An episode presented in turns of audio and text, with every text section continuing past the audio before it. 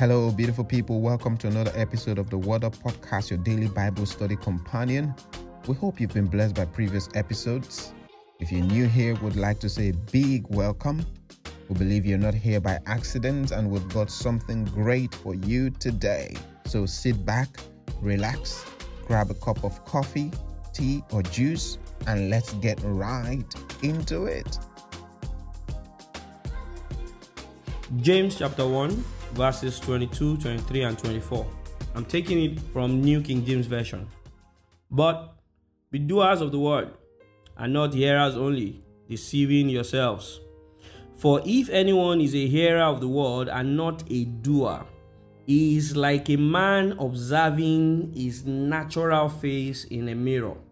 For he observes himself, goes away, and immediately forgets what kind of man he is. James chapter one, verses twenty-two, twenty-three, and twenty-four. I am taking it the second time, but now from the New International Version. Do not merely listen to the word and so deceive yourselves. Do what it says. Anyone who listens to the word but does not do what it says is like someone who looks at his face in a mirror, and after looking at himself, goes away and immediately forgets what it looks like. But be doers of the word. But be doers of the word. New King James Version started our verses for today. This set of verses that we've read today tells us an important characteristic of the Word of God, that our exposure And exposure now means our hearing and our reading of the Word of God is not meant for thoughts or knowledge only. Rather, the Word of God requires that anyone that is exposed to it puts it to practice. Okay? Because we, we live in a world or in a generation nowadays that celebrates thoughts and scholarship, rather than practical and entrepreneurship. I, I don't know whether that makes sense, but let, let me let me rephrase it in this way. We live in a world where we focus on gathering knowledge rather than putting to practice the things that we've learned. So, uh, so you will see people go to school, they study BSc, MSc, they get to PhD, and they've studied all their lives political science, for example. But they have never once in their life gone and tried their political theories in the polling booth or at the ward level. Does that make sense? Let me add another layer of explanation to it. We have people who are more focused in appearing to know something. All right, appearing to know something. In our days and in our generation, intelligence is, is really measured by how much knowledge somebody possesses of something, but not how much of the understanding of that thing we can see in their lives or how much they've put it to practice.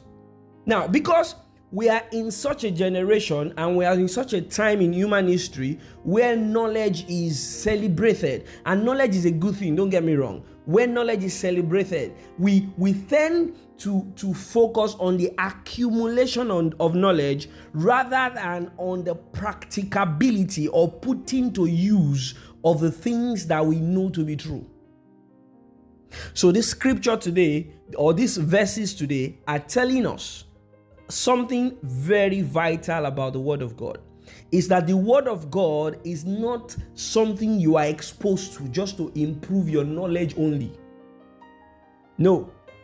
It's why the Spirit of God is not just the Spirit of knowledge, it's also the Spirit of wisdom and the Spirit of counsel and the Spirit of might, because it doesn't focus on knowledge only. It focuses on things that will help you put to use the things that you are exposed to about God.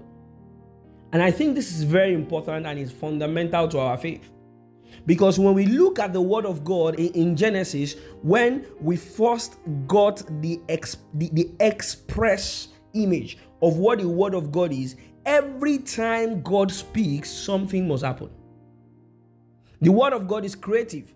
And so every time God speaks, there must be a corresponding action. He spoke to the darkness and fleshed out the wonder of light. There must be a corresponding action. Now, so when God is, if, if we understand that, that means that when God is speaking to us, He's expecting an action out of us. He's not expecting assent. He's not expecting memorization of verses. He's not expecting, expecting the ability to argue based on scripture. He's expecting the ability to put into action the things that we've learned, or the things that we've heard, or the things in His word that we have been we have become exposed to. That is why James is admonishing us that we must be doers of the word and not what? Hearers only. Meaning, there, there are two levels. There's a level of hearing and there is a level of doing. Okay? Now, you can't do without hearing. It is the things that you have heard or you have read or you've become exposed to that you put into practice. But he says that if we if we become too content, or if we become in any form content with level one of just hearing the word of God, we are only living in self-deceit. We are deceiving ourselves. Do you get that? He says, but be doers of the word and not hearers only, deceiving yourselves. If we stop our exposure, or if we stop or we, we peg or limit the importance of our exposure to the word of God in terms of hearing and studying it to just accumulation of knowledge about God, it says that we are living in self-deceit. The way we will know that the message of God has been passed across to us, the way it will be reflected in our life, that the, that, that the words or the messages that we've listened to and that we've received from God has really been passed across, will be seen in the things that we do, in the actions that we that we put, that we set in motion, in the steps that we take as a result of what we have heard from God. The Bible says, Abraham, God told Abraham, leave your, leave your family. We know the story. And Abraham stood up and left. That word would have been useless in Abraham's life if Abraham had not taken the action. And not taking an action or doing something according to the word of God is essentially self-deceit. Hmm. You are deceiving yourselves. And so he goes further in verses Um, in, in, the two, in the two remaining verses, that's verses twenty-three and twenty-four, and says, if anyone is a hearer of the word and not a doer, he says the only way you will understand what that person is, that you need to check out when a man looks himself at the mir- in the mirror. Now, when you go to the mirror to look at yourself, let's say you're going out for a gig and you're dressed up, and while you're dressing, you are thought that, you know, a particular shirt is going to go with a particular pant. All right, and so, but when you are done dressing, in your head you have an image of how the shirt and the pants you look. All right, but when you are done dressing, it is expedient and is usually expected that you look at yourself in the mirror. Now, if you look at yourself in the mirror and it's very clear that the combination that you are wearing is not all right, what you are expected to do is go and change the combination, or perhaps the shirt is wrinkled, or the pants is torn, or the shoe is not looking right. What is expected of you after looking at that mirror of your of a reflection of yourself is that you go and change what you are wearing. That means you're taking an action. Now, it says anyone who listens to the word of God is like anyone who looks at themselves in the mirror and they don't change anything about what they, the way they are dressing. And immediately they step out, they forget. Immediately they step out, they forget. In fact, this is also telling us that anyone who stops at hearing the word of God only will forget what they have heard from God. I don't know the promises that God has given you. I don't know the instructions that you have received from God. But if you are not putting them to practice, you immediately forget.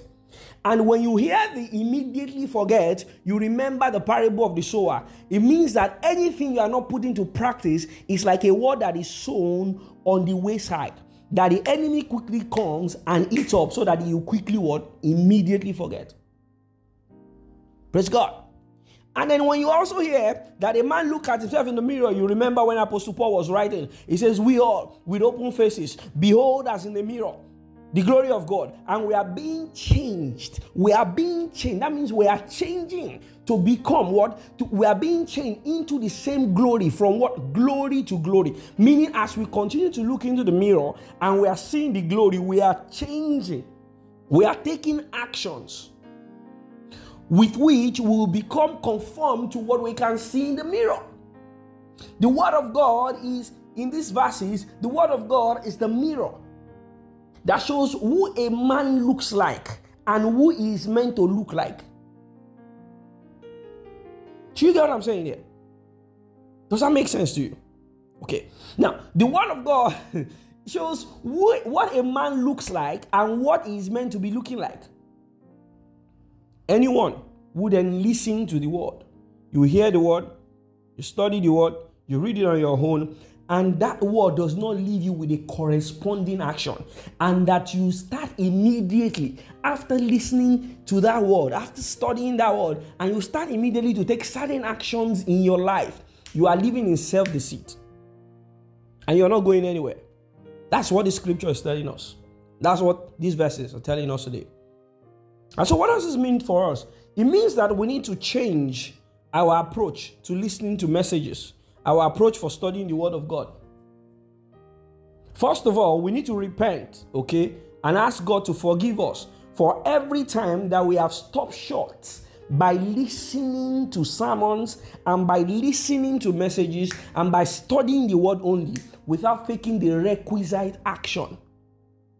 The second thing that it leads us to is to then make up our mind that when we take our Bible from today henceforth, or when we listen to a message from today henceforth, the first thing that should be in our mind is that we are coming to listen to something that will result into us taking actions in line with what we have heard. I mean, you study scriptures, and the Bible says, clap your hands, O ye people, and shout unto God, and you just read it and smile. No, no, no, no, no, you are not responding. You are to clap at that point and make a joyful noise to God.